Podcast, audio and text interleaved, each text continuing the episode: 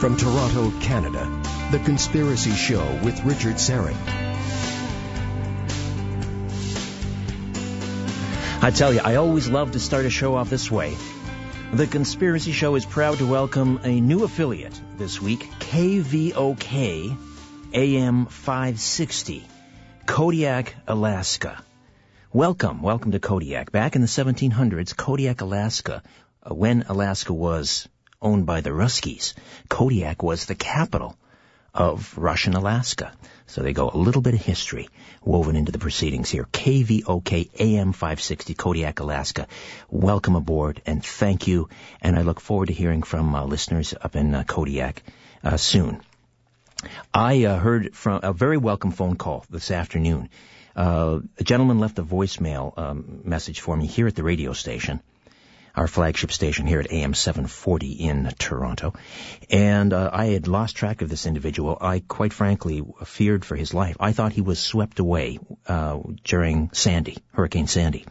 He resides from Somerville, New Jersey and uh, hadn't heard from him for several weeks after the the big storm in October. Then I received a letter from him uh, on End Times Press letterhead saying that he was okay, but uh, his apartment building down in Somerville, and I'd been there and visited uh, with Nils Hammerin, his apartment had been decimated by the storm. The roof was torn off, uh, walls caved in, and so forth. He was relocated.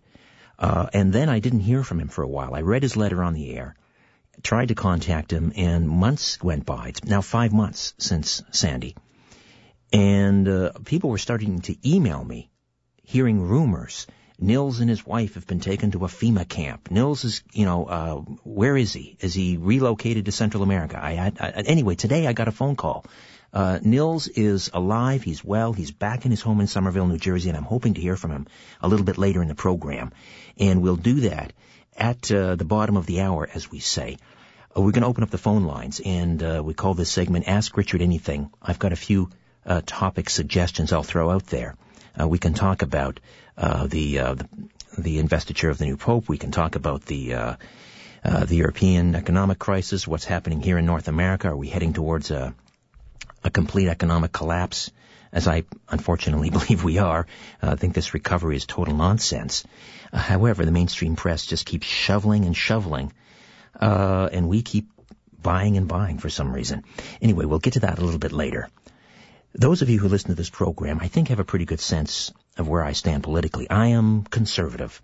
Uh, I don't, as a rule, I don't belong to any political party. I'm a, I'm a, I'm, I'm a, uh, a political atheist. I get a little sick and tired of always voting for the least, uh, you know, the, the, the less of the three evils, if you will. Up here in Canada, we have, you know, essentially a three-party system.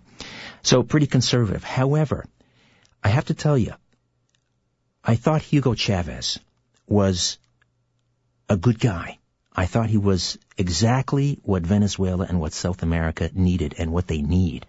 And so I noted his passing with some sadness.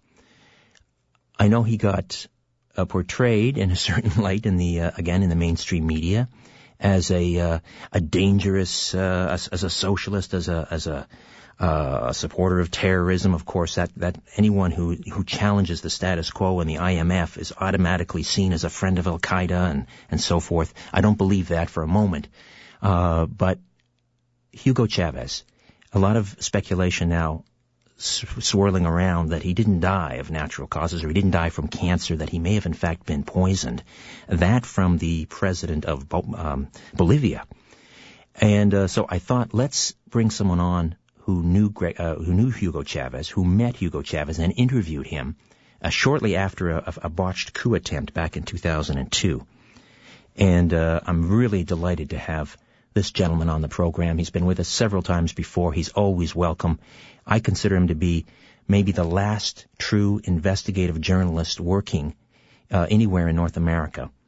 Again, Greg Palast is an investigative journalist, writes a weekly column for Vice magazine. He also reports for the BBC and The Guardian, among others. You can read his reports at gregpalast.com. That's P-A-L-A-S-T. He is the author of the New York Times bestsellers Billionaires and Ballot Bandits, The Best Democracy Money Can Buy, Armed Madhouse, and the highly acclaimed Vulture's Picnic. He's best known in the United States for uncovering Katherine Harris's purge of black voters from Florida's voter rolls in 2000. Greg Palast, welcome to the Conspiracy Show. How are you? Great, Richard. Thanks for having me on. You uh, you were asked to go to uh, Venezuela. Was it initially by the BBC in 2002 after this botched coup attempt? Take me back there. Set the table. What was happening in yeah. Venezuela in April yeah. of 2002? Well, actually, I knew Hugo Chavez pretty well, but I didn't know who the heck this guy was. Actually, at the beginning of 2002, when uh, this uh, dark little woman came up to me and said, President Chavez needs you in Caracas right now. I said, well, who the hell is that? So she said, there's going to be a coup d'etat. I said, aren't there lots of coup d'etats down in those places? And she says, they're going to undo all his work. I said, well, so why should I go? I mean, no one that listens to BBC or CBC, 92% of the people couldn't pick out Venezuela if it whacked them on the head on a map, right? And so, uh, but I listened and I studied up and I said, oh my God, this, this guy's doing something incredibly revolutionary and extraordinary and I think they're going to have to kill him. So I said, get me down there because I think his idea was that if, if, if there are cameras on, it's harder to, to kill someone when the cameras are rolling, right? and uh, but in uh, no one believed me, and then the uh, then he was kidnapped. Chavez was kidnapped by the head of the Chamber of Commerce, which uh, gives a new meaning to corporate takeover. I'll say he was a guy named Carmona who was a U.S. oil company executive and got some some uh, old right wing fruitcakes in the army to grab Chavez, put him in a helicopter, and Chavez actually told me he thought he was he assumed like you know like they did in Chile and other places that when they veered out over the ocean that they were just going to you know send them for a swim from 2,000 feet up, but they didn't. They landed him on an island and told some young kids who were like Chavez, black and Indian, and uh, he was the first black president of uh, Venezuela and uh, they put these kids in charge. And so, as far as they were concerned, he was one of theirs. So one of those guards handed him a cell phone and said, "Make a call." So he called Fidel Castro, then he called his daughter, then he called the head of the Air Force, and uh, that's how he uh, got out. And then, of course, about a quarter million people came roaring out of the mountains, out of the poor. Uh, Rancheros. Favelas, yeah, they call them ranchos, and you know, marched on the presidential palace. There's a huge public uprising. And by the time I got to Venezuela, he was back in his office. There were bullet holes all over the place, but he was back in his office. That's pretty unprecedented. That's pretty unprecedented for for some. Yeah. Once they're put in the hole like that, for them to come back. But he got tipped off, didn't he? By was it one of yeah. his ministers? Oh yeah. Well, originally the coup was supposed to go off on March 15. What happened was the uh, coup leaders got cold feet. So Bush sent down a new ambassador that week to kick some butt and say, get going. And they were very concerned because what happened was Gaddafi decided he was going to call for another Arab oil embargo, as much to boost up the price of oil as to just create trouble.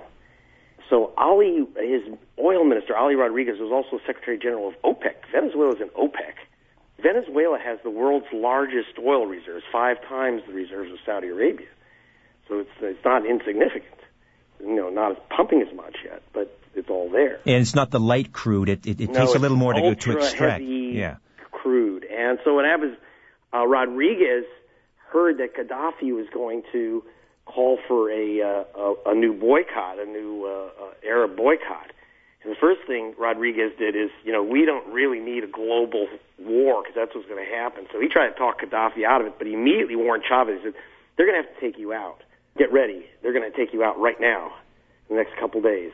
They have to because Venezuela broke the last Arab embargo, and if one actually was launched, Venezuela would not be able to break the embargo again because if Venezuela wanted to, of course, get the oil money for its people. So Chavez got the word, even though it's a glorious story that all these people came out of the hills to save the uh, to save their elected president from a bunch of coup d'état freaks and oil company executives. In fact, Chavez, being warned, put a, about 150 commandos inside the false walls of the presidential palace. So when the coup leaders had their little inaugural ball, they really had an inaugural ball with the bishop and the. Uh, it was just like a Genet play. And the U.S. ambassador rushed down to congratulate them. the U.S. them. ambassador came down to this inaugural ball too, and put his arms around the coup d'état leaders. You know, it's like they're holding elected president hostage, and Charles Shapiro, the American ambassador, is down there grinning. It's like you know Americans don't see this stuff. This was like sickening to the to Latin Americans. So the head of the Air Force said, "We'll either bomb you into rubble, or the the people will massacre you, or um, though we might not wait, we might just knock on the walls and uh, you'll be greeted by guys with uh, some assault rifles and say hello." So they poured out of the walls, and that's what happened. But before they did, the coup uh, leaders who were told they had 48 hours to get Chavez back to his desk, left immediately and got him back in two hours. Um, so he was, uh, you know, just two days in captivity. And the U.S. in the meantime, the New York Times editorializes that it's wonderful that Chavez has been overthrown, and elected president, right? This is our New York Times. The Bush administration is jumping up and down. Isn't this wonderful? And someone asked uh, Bush's press spokesman, Ari Fleischer, well, wait a minute, how can you be in favor of overthrowing an elected president? No one's doubted that Chavez won massively in his elections, very popular. And Bush spokesman said, well, winning an election doesn't make your government legitimate. of course, this is the guy that won Florida. You know, it's like there you go. This is the victor of Florida, right? Yeah, Greg Palast is with us, New York Times best-selling author of uh, Billionaires and Ballot Bandits: The Best Democracy Money Can Buy. And uh, also, we'll uh, tell you how you can watch his uh, his documentary, "The Assassination of Hugo Chavez," which was made just after the failed coup attempt. But but um, we'll, we'll obviously uh, we'll look at that word assassination in an entirely new light now that he has passed. We'll take a time out, come back, and I want to find out exactly why Hugo Chavez was such a threat uh, to the West. Uh, even with all that oil, there must have been something else. We'll find out. Stay with us here on the Conspiracy Show. My name is Richard Syrett. Is it safe? I don't know what you mean. I can't tell you if something is safe or not. Unless I know specifically what you're talking about. Is it safe? Tell me what the it refers to. Is it safe? Yes, it's safe. It's very safe. So safe you wouldn't believe it. Is it safe? No, it's not safe. It's very dangerous. Be careful. Peering into the shadows where the truth often hides. You're listening to The Conspiracy Show with Richard Syrett. Welcome back. Never watch uh, the Marathon Man the night before uh, a dental appointment. Just a little hint I'll throw out there, a little tip for you. Greg Palast is with us. We're here talking about uh, the late Hugo Chavez, the late great. I call him great. I think he was a great man. Uh, a socialist, yes, to be sure, but the right man at the right time uh, for South America. Speaking as uh, someone who's probably somewhere right of Attila the Hun. Uh, now, Greg, why was Hugo Chavez so demonized? In your documentary, I mean, you have uh, Pat Robertson Yeah. there saying openly on television that this man should be assassinated and taken out. Why did the Americans Pat hate him? Robertson said, uh, Hugo Chavez thinks we're trying to assassinate him. I think we ought to just go ahead and do it. You know, he's sitting on our big pool of oil, and it's, uh, you know, sending some commandos. It's cheaper than a $200 billion war. You know, so, but Chavez, uh, you know, the, it actually wasn't the oil in the end. Of course, he raised the price of uh, the, the royalties paid by the oil companies, doubled them from 16 to 30 percent, and about the same time that uh, Sarah Palin did that as governor of Alaska. Yes. Shemai to your new uh, station in Kodiak, and um, the uh, so you know they didn't have to kill him over the oil. They, they always worked that that thing out. Uh, it's true that uh, he did grab the Heinz plantation and the giant ketchup plant that was used to supply South America because uh, uh, Mr. Heinz, otherwise known as Secretary of State John Kerry, uh, you know, um, refused to raise the minimum wage in uh, in Venezuela. So they closed the plant. Chavez had it taken over. That's why John Kerry was very upset that uh, he said that uh, George Bush wasn't tough enough on Hugo Chavez. I guess the only thing left was to you know finish off the bullet job, right? But Chavez was, I mean, he shared that, that, the, the, those, uh, the, the wealth generated by the oil uh, revenues. He slashed poverty by, it was around 50% when he came in and it went down to something like 29, uh, less than 30%. Well, Literacy. about seventy percent. There were about Yeah. a million people living in the first oil boom. Venezuela actually made more money in the seventies than it has now on oil. It was pumping more, and uh, in the big rush up and the big embargo in the seventies, uh, you had a million people living in cardboard shacks around Caracas. All the money went back to New York and Miami and the big banks, which is when that is why they had to put the bullet in him. Because I was trying to figure it out myself, and I was talking to him, and I was talking to the guys that seized him. By the way, I, I met with Carmona while he was under arrest before he escaped the uh, the coup leader. I met with uh, his uh, his political opponents, the guy who ran against him for president. Some of these guys are pretty nice, actually. I don't think they're so evil, but they are. But what desert what they said all that had the reason they had to get rid of Chavez, and you you said those magic words IMF what happened was is that we sent money out into the world for uh, when we, not you and I, but you know the, the the rulers of our planet, our landlords, um, go get oil. They pay for oil to Venezuela or Saudi Arabia, but it comes right back. It turns right around. If you remember from the from the film Network, you know the Mr. Beale, the money the Arabs have taken billions of dollars, and now we must get it back. That's right. Well, Venezuela always gave it back, it and never- then some. yeah, and then some, because they'd suck out all the money from the rich plantation owners. So you'd send a hundred million billion dollars to Venezuela, and 120 billion came back, um, so that Venezuelans, the average Venezuelan, never got anything. So Chavez said, okay, this this business where all our money for oil goes right back to New York or is taken off and stolen to Miami or to, to build mansions for the rich is not going to happen anymore. So he removed $20 billion worth of gold bars held uh, in Venezuela's name in the U.S. Federal Reserve. And then used that, uh, uh, got rid of that, and, and used that money for micro loans, a massive micro business loan program in Venezuela. Suddenly poverty dropped from 70% to 20%. Uh, all the ran- those cardboard ranchos were removed, and um, people were either given bricks to rebuild them, electricity, water, and about a half of the people, instead of rebuilding, Health care. moved to uh, high rises. And in the bottom of every high rise is a Cuban doctor. That's why I gave oil to Cuba because Cuba had like this massive excess supply of doctors. It was one thing they could produce. Venezuela had none, so it was an obvious deal. We'll trade the oil for the uh, for the doctors and engineers. And uh, so, what the big deal was that he was stopping that that financial flow. And what really upset the IMF, the IMF was going through uh, on behest of corporate powers. The IMF was imposing upon Latin America this new form of financial colonization, so that Argentina was busted. Argentina was told go free market. They did. They had a couple year boom, and then pretty soon teachers and doctors are trying to find dinner out of garbage cans. Com- Places completely busted out, and um, In comes Nestle's and, and, and, and privatizes Right. their And well, water actually- supply. Yeah, Enron grabbed the water supply of Buenos Aires. Uh, the uh, Spanish Repsol, the oil company, grabbed Argentina's big oil supply. Um, the uh, the French grabbed the uh, the electric systems.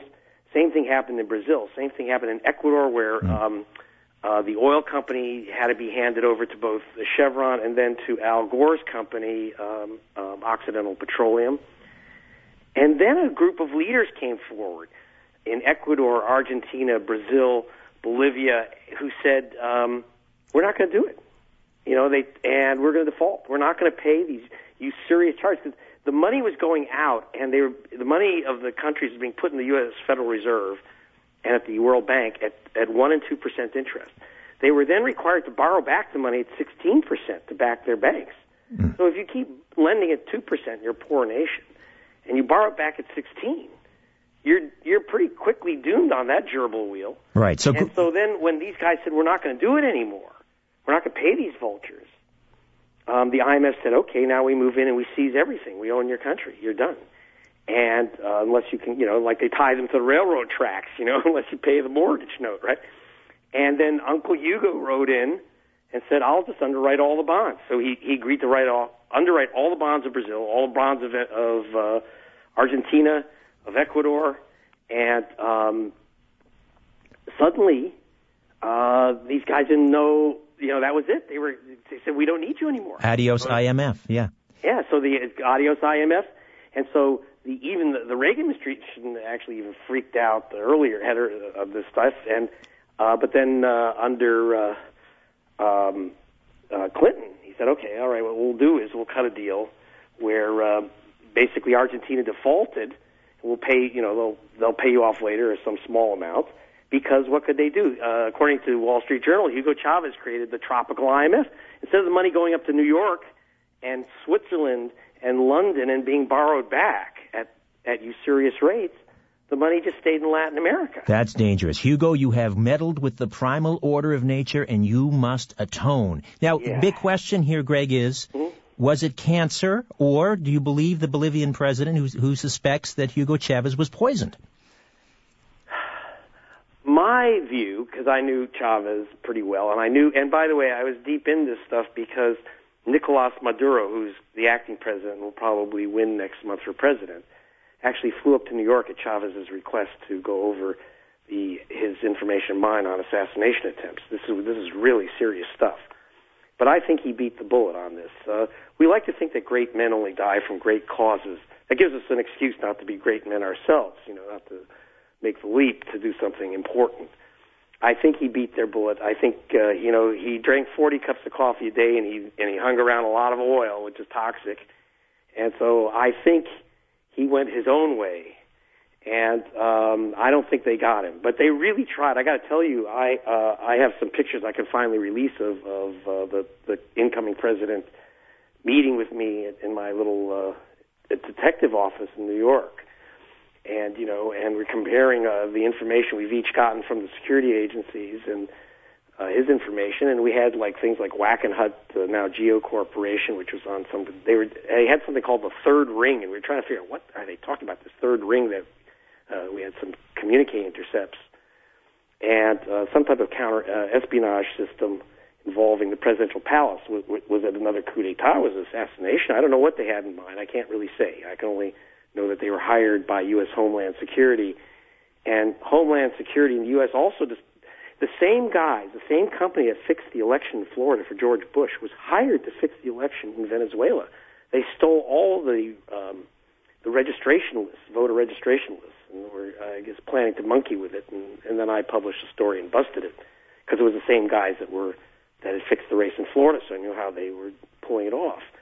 And that was under a U.S. Homeland Security contract um, that was obviously confidential, but you know, I have my ways. That's what I. That's what you do. Greg, we just have a couple of minutes. Let me ask you, you, you met this man face to face on a number of occasions. Yes. Uh, you know, he's, he, we know how he was demonized. What was your sense of the man? I mean, was he, was he a, a, a, a, despot? Was he a kind, um, um, uh, populist? Wh- What was he? Who was he? Okay, he was FDR. I mean, and just like FDR, who had who was grandiose and and and ham-handed, uh, but he was he believed ultimately in democracy. He knew that if he didn't get elected, I mean, he he lost one vote by half a percentage point, and dictators don't lose by half a percentage point. We, you know, I disagreed with some of his policies, and I let him know it too. And I didn't think his opponents were all that that uh, demonic. But I will say, this guy really cared for the poor. You know, he made a big socialist speech. He wasn't no socialist. He was just a reformist, more like uh, FDR. But he really, truly believed he would put his, he would literally, he was more than ready to put his his body in front of the bullets if it meant protecting the poor. He just see it started with the IMF riots when he was a in the um, in the 90s when after the oil boom the IMF also moved in on Venezuela and demanded that the government raise the price of oil in Venezuela. You can imagine they have they're, they're swimming in it. They demanded that that uh, heating fuel prices rise, that that cooking uh, fuel prices rise, and that the price of food be shot through the ceiling. And uh, there were riots in the street. 300 people were gunned down. He was an officer. He said, "I am not going to order my. I'm not going to shoot my own people. I'm not going to shoot Venezuelans in the street. I'm Venezuela. I'm not going to do it." So he he got some officers together and made a vow that they would never let this happen again. Let's let's hope that when the crap hits the fan uh, south of the border, anywhere around the world, that there are more Hugo Chavez's in, in charge of the uh, the people with the of the guns. exactly. Well, anywhere. Exactly. Now, Greg, uh, secret prisons. Did he have any? No, uh, there's no Guantanamo. There's no, sorry, you know, private manning for in prison. According to the opposition, there are 11, he has he was holding he's holding 11 political prisoners, but those include you do have to understand people who killed people during the attempted coup d'état, and and if you shoot someone trying to overthrow the government.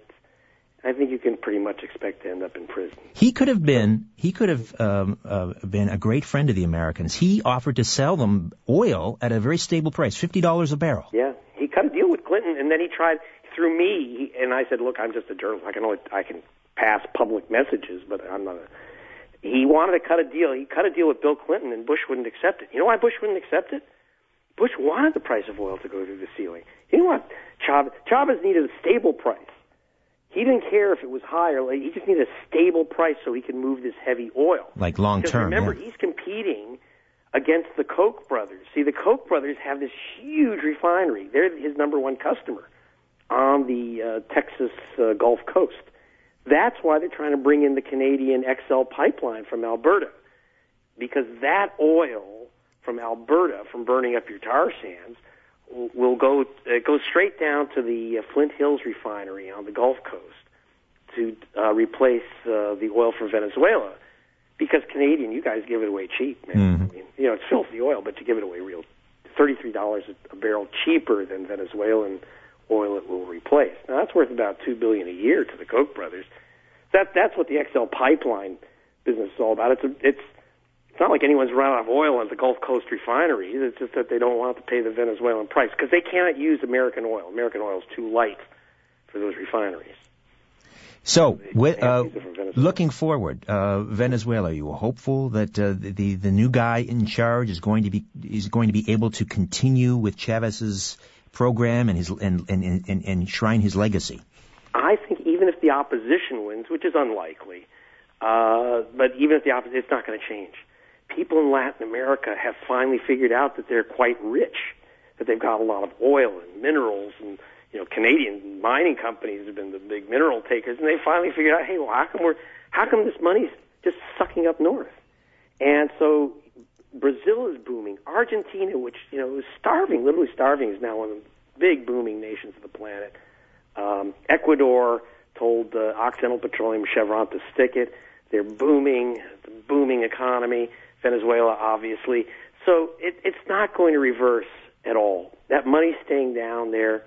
Um, the the the uh, they are no longer privatizing their industries. It's all reversing, going back to the money back to the people. And I don't care who's in. You can't run in Venezuela and say we're going to give up the oil for nothing anymore. That that that game's over.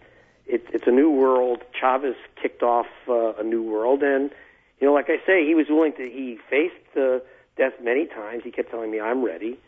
He said, "But you know, it's a, he told me, you know, it's a, it's a very complex game of chess, and I'm a very good chess player." You know, so I I think he, you know, he got the checkmate. He he he went out his own way, and the uh, the the continent is uh, different because of it. And he really tried to reach out by selling oil, by the way, to Alaska and and and in the poor in New York, Texas, Cleveland, Boston, at a cheap price to community groups, so that he could bypass the oil companies, hoping to have some type of direct trade with uh, North America on oil instead of going through the oil companies and you know and the State Department. But you know. That that's the ne- that's another step for another person. Well, And- you know, anyone who can uh, tell the IMF to go take a flying leap is uh, uh, is to be enshrined. Uh, Greg, where can people watch your documentary, The Assassination of Hugo well, Chavez? we're we're making it. My foundation, I have a not-for-profit foundation, has agreed to make it the BBC film, The Assassination of Hugo Chavez, available uh, without charge. It's like 24 minutes long. Just go to gregpalast.com, G-R-E-G, P-A-L-A-S-T.com, gregpalast.com, and really it's uh, download for the next couple, next week or so. All right. I've linked up to your site on my homepage at richardsyrett.com. The people can just click on your name. Greg, always a pleasure. You know you have an open invitation on the show anytime. Well, thank you. You really uh, allow the real stuff to come out, and I really appreciate it. Greg Palast, thank you. Bye. Open lines when we come back, The Conspiracy Show. I think it's time to open the books uh, on on uh, questions that have remained in the dark on the on the question of, of government investigations of of UFOs. It's time to find out what what the truth really is that's out there. Uh, we ought to do it really because it's right. We ought to do it because the American people, quite frankly, can handle the truth, and we ought to do it because it's the law. When you look at the sky, ever wonder if someone's looking back? This is The Conspiracy Show with Richard Syrett on Zoomer Radio, AM 740. To speak to Richard live, call 416-360-0740 or toll free in Ontario, 1-866-740-4740. Welcome back, friends. Now until the top of the hour. Ask Richard anything. That's what I like to call this segment. Open lines, if you will. I have a number of topic uh, suggestions I'd like to throw out there. Um, but you know, there's so much going on in the world. Let's face it. Right now, the world is on fire. Uh, I have a couple of funerals to go uh, to this week. You get to a certain age, and it's it's interesting when you first uh, you know you get married in your uh, 20s or 30s. You go to a lot of uh, baby showers. I went to one, a baby shower today, actually, a very rare event these days as I approach the half century mark. Um, but tomorrow and the next day, funeral, funeral, funeral. They just keep coming, and it it's a constant reminder. Uh, the um, how fragile is the human condition. And I always think it's later than we think. Not only because I'm getting older, we're all getting older, but it, it just, when you, when you go to a funeral and you, you're standing in front of an open casket, you cannot help but think, it's later. Time is marching on. And if you look at the world events, whether we're talking about uh, what's happening in the United States. And I know the mainstream media is pumping this idea that we are in a recovery and the and the job the, the, the stock market is you know is at an all time high. I don't buy it. I don't buy it. There are no. I'm not an economist. Don't you don't have to believe me. But scratch beneath the surface. Dig a little deeper. Don't just listen to these 30 second business sound bites you're getting on the radio. The jobless numbers, if you look at them in the U.S., are not good. They're not good. All of these job gains are McJobs. We have uh, uh, teachers uh, and and uh, and highly skilled people being laid off in the United States, and those jobs are being replaced by service industry, restaurants, bartenders. Uh, people's real income is plummeting, and the stock market. Why is it? Why is it going through the roof? Because there's a lot of a lot of that, um, you know, eighty-five billion dollars a month the Fed is pumping into the U.S. economy, that's going into asset acquisition. So you've got, you've got the one big box store chain buying another. All right. Their stocks go up, but then they lay everybody off and they close stores. So the bottom line looks great. There are no fundamentals behind this surge in the stock market. It's going to crash. And you cannot continue to pump $85 billion of fiat currency month after month after month on or ad infinitum. And there's, I've, I've read where, where uh, certain forecasters, top trend forecasters and stock analysts are saying, or sorry, financial analysts are saying, we're going to see a point where the United States, the Federal Reserve in the U.S. is going to start dumping 10 billion, uh, sorry, uh, 100 uh, billion dollars a month, and then it's going to be ratcheted up 500 billion a month. It's just, it's the only way they can keep this Ponzi scheme afloat. And when it comes crashing to the ground, and it will, you can imagine the mayhem in the streets. We're starting to see signs of that in Europe. Just recently it was announced, I believe in Cyprus, where the, the government there is putting a 10% tax on deposits, all bank deposits. They're confiscating money directly from bank account holders in Europe, and people are rushing to ATMs to get their money out as fast as they can. How long is this going to go on before people start saying enough is enough? And start maybe, I don't know, picking up a gun and saying we're revolting. We could see revolutions happening again in, the, in, in, in Europe. Food riots, they're coming, folks. I hate to be the, the, the bearer of bad news, but batten down the hatches. If you think we're heading for a recovery, I believe, I believe you're sadly mistaken. I hope I'm wrong. God knows I hope I'm wrong. A little bit of good news though when we come back. An old friend of the program, an old friend of mine going back 20 years. The publisher of and the author of The Seal of the End Times, Nils Hammerin. I thought he was swept away by Hurricane Sandy. He is alive, he's well, and he's coming up next here in The Conspiracy Show. Stay with us.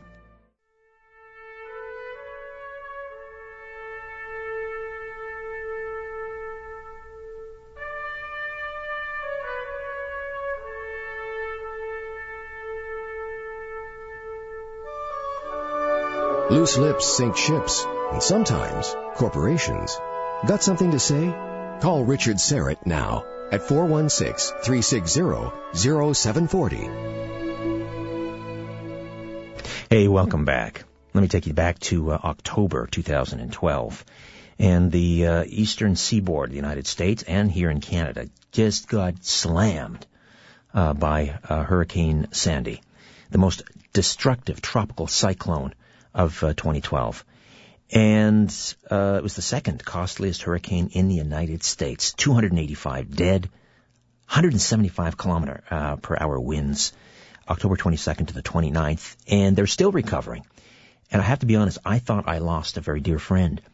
Nils Hameren is the author of The Seal of the End Times, publisher of End Times Press, located in Somerville, New Jersey, and his apartment got slammed.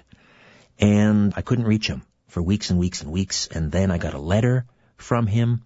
I read it on the air. I was so pleased. And then again, he disappeared. And I called his home number uh, every couple of weeks, and nothing. And I feared the worst. This afternoon, I got a call, a voicemail from Nils Hammerin. He is alive, he is well, and I'm delighted to have him on the program. Nils Hammerin, how are you, my friend? Richard, I knew if I disappeared, you would miss me. Indeed, I tell you, I was worried, and I started to receive emails, Nils. I even received an email from someone who they heard on another radio station somewhere in the United States that you and, and your lovely bride had been taken to a FEMA camp. The rumors were flying out there. Nils, take me back to October 2012. You're in your apartment in, in Somerville, New Jersey. What happened? It was really a frightening night, uh, Richard. We had been warned Sandy was coming. Uh, we were told it was going to take a right angle turn when it got just to the southern part of New Jersey and would head directly west and for most hurricanes, this is completely crazy. Here's a storm that's a thousand miles across, and it's going to take a right angle turn and hit New Jersey. Uh, everybody figured, you know, this is a little bit in error. There's going to be uh, a modification, you know, and, this, the weather department is going to turn out to be wrong. But they were dang right on. They were bang on. That storm made a right angle turn. It head right into the lower part of uh, New Jersey on the shore. Those people got clobbered. Uh, people around Staten Island, which is a little bit higher up, maybe 50 miles from where the uh, center of the storm went ashore. New York Bay, all that was getting a huge rise in the tide. And water actually went into the subway system. Right. What about you in Somerville? What happened at your place? What happened here was that we were getting a normal storm. Winds were very severe. Every once in a while, the winds would build up and would uh, bend the windows, and the glass in the frames was like bending, but nothing happened. Then all of a sudden, we began feeling a, a same strange sound that kept coming back. Uh, about every minute, it would start making a humming sound in the the uh, window frames and so forth, the screening, and then it got more loud and more loud, and finally there was a shock, an actual shock that shook this building. And this building is actually made of uh, brick and cement. It's been here a hundred years. This building shook, and the roof lifted off. As the roof lifted off, uh, the TV wire that we have coming from an antenna on the roof began pulling a booster that was sitting on the floor in our apartment. It pulled it up into the wall, and then the wire snapped. And uh, we didn't know the roof was coming off the building because it's a secondary roof. There's two roofs. But the primary roof was ripped off, and that landed in the parking lot, doing tens of thousands of dollars of damage to the cars in the parking lot. And then uh, we began having water pouring in here. We we were running looking for barrels, buckets, anything we could to catch the water, because once water gets into an apartment building like this, it does extensive damage, and uh, that went on for all night. Water was pouring in. We couldn't stop it. Uh, finally, the storms uh, let up, and the the rain uh, slowed down coming in although Somerville only got about four inches of rain, it seemed that it was raining all night. Uh, to make a long story short, we eventually were inspected by the state of New Jersey. Our particular apartment was very, very badly hit, and we were ordered out of the apartment. And uh, we had only days to get everything together. We have the remains of a business here for many years, uh, all kinds of parts for uh, assemblies that we make, uh, that sort of thing. The records from businesses going back, you know, 20 years, addresses of people, letters, all kinds of personal correspondence thrown into boxes. We wound up with 66 boxes of things from the business and from personal uh, living. Let me just remind folks, uh, Nils Hammerin is joining us from End Times Press. This is the first time I've been able to speak to, to Nils since last October. Uh, when his uh, apartment building was devastated by Hurricane Sandy, and I quite frankly feared for the worst. Now, I got a letter from you. When was that? Around Christmas time? It was around December, I seem to recall. Several months after, I hadn't heard from you. I kept trying to call. And then I tell you, I was so happy to get this letter, knowing that you were okay. Where were you at that point when you wrote the letter? Well, you believe, uh, I believe too, that big corporations have no heart. But what happened to us was really uh, something that you uh, should broadcast in a church. We had a company that owned our apartment called Oxford Realty Group in New Jersey. They're huge. They're a nameless group of people. You never meet anybody that owns it. It's so huge. They seem to own whole whole villages. They found out that we were in trouble in our apartment, and they supplied us with another place to go immediately, paid for the moving, and covered all kinds of costs. They were so friendly and so helpful. I could not believe it. Uh, we could do no wrong. They got us out of here and they helped us in every way they could. They supplied us with a beautiful, much larger apartment, uh, which actually was on ground level. And uh, when we looked out the, the window in the morning, when we got there, there were deer in the backyard. So now you're back in your new your your uh, your old place that's been rebuilt. Is that correct? That's all completely rebuilt. Okay. We're in it now. I'm talking to you from a phone that's in my old office. Uh, however, our electric systems are really a mess. Uh, the computer doesn't work. Uh, most phones don't work. Uh, our fax is down. The only line that works is the line we're on right now. And strangely, for a while, we would receive calls on this phone, but we could not call out. We couldn't even get a um, a dial tone. Well, Nils, it's great to uh, to be in contact with you again. I'm so relieved to know that you and Beth are are okay. And uh, let's uh, let's plan on doing another show. People have been emailing me uh, for months saying, "Where's Nils Hammerin? Is he okay?" Uh, and uh, so here you are. And um, Richard, Great to there have is you a back. lot to talk about. We should get a show together because there are things I want to tell the people. They have to know these things, and uh, it, things are changing. Things are happening. oh, tell me about it. Let me very quickly. Uh, the investiture of uh, the new pope, uh, Pope Francis, the first Jesuit. Uh, Named after supposedly Fr- uh, Francis of Assisi, who founded the Jesuit order. Now, according to papal prophecy uh, of Saint Malachy, the this pope is supposed to be the last pope before we usher in the end times. What, what, what is your take on that? Very quickly.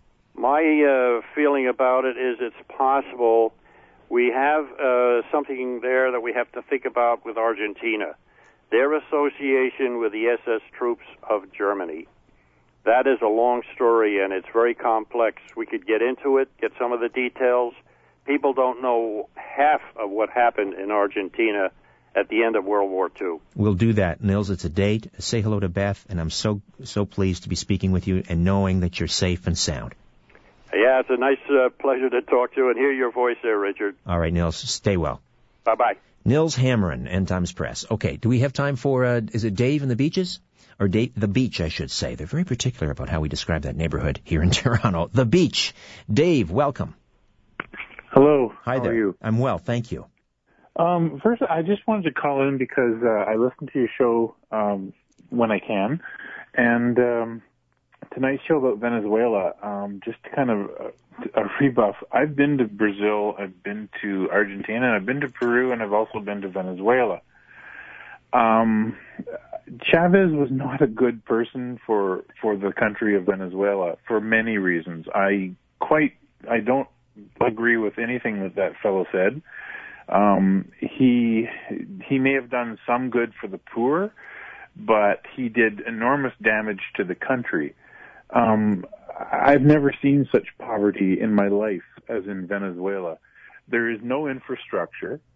Um, the the money that, that must be Venezuela must be sitting on is staggering, and it must be somewhere, but it's not in the infrastructure of Venezuela. Well, what, give me the time frame, Dave, that you were in Venezuela. Are we talking pre 1999 or after, or were you there before and after?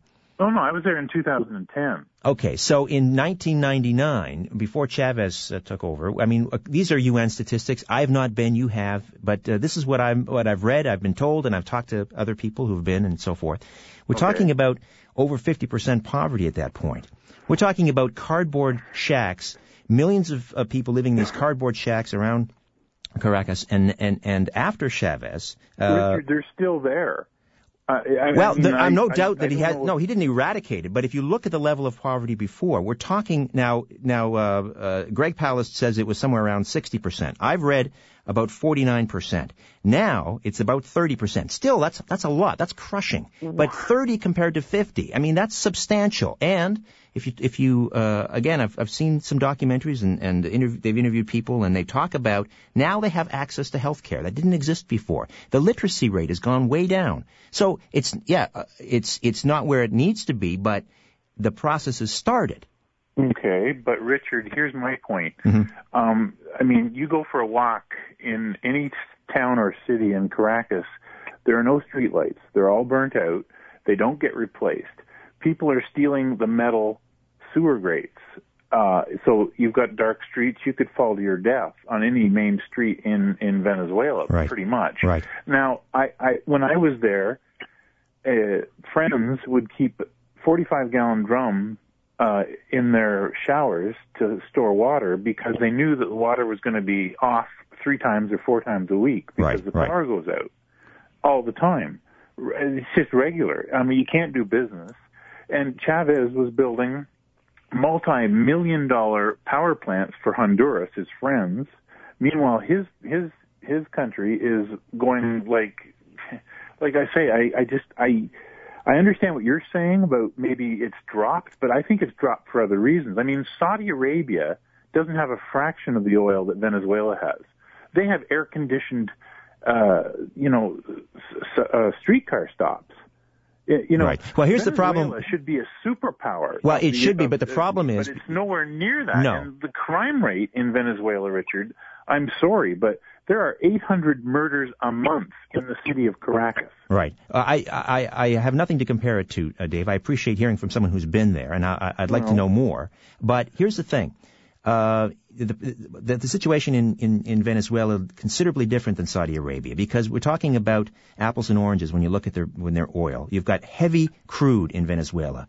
It costs more to extract, so they're not able they they're not able at this point uh, to um, to ensure sort of long-term stability. Uh, they need long-term stability in prices in order to extract that oil because it costs considerably more to extract it and refine it.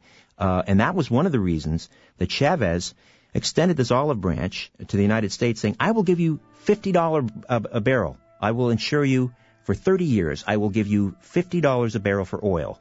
And if he had that long-term funding, he would have been able to extract it and make use of it. But I, I don't know what's happened since he made that offer. It was declined, obviously, and uh, then the, then came the coup attempt. But uh, it, it's interesting to hear the other side, and and um, it certainly uh, deserves you know further scrutiny. But um, I honestly think that you should have a, a, a, com- a show that's completely devoted to the Venezuela. I have friends down there, and Okay. I don't want to take up all your time. I know, I got- I do gotta I run. just think that there's a lot more to this than that fella knows. there always is, and we'll do that. Thank you, Dave. The Conspiracy. Show. Bye bye. Bye.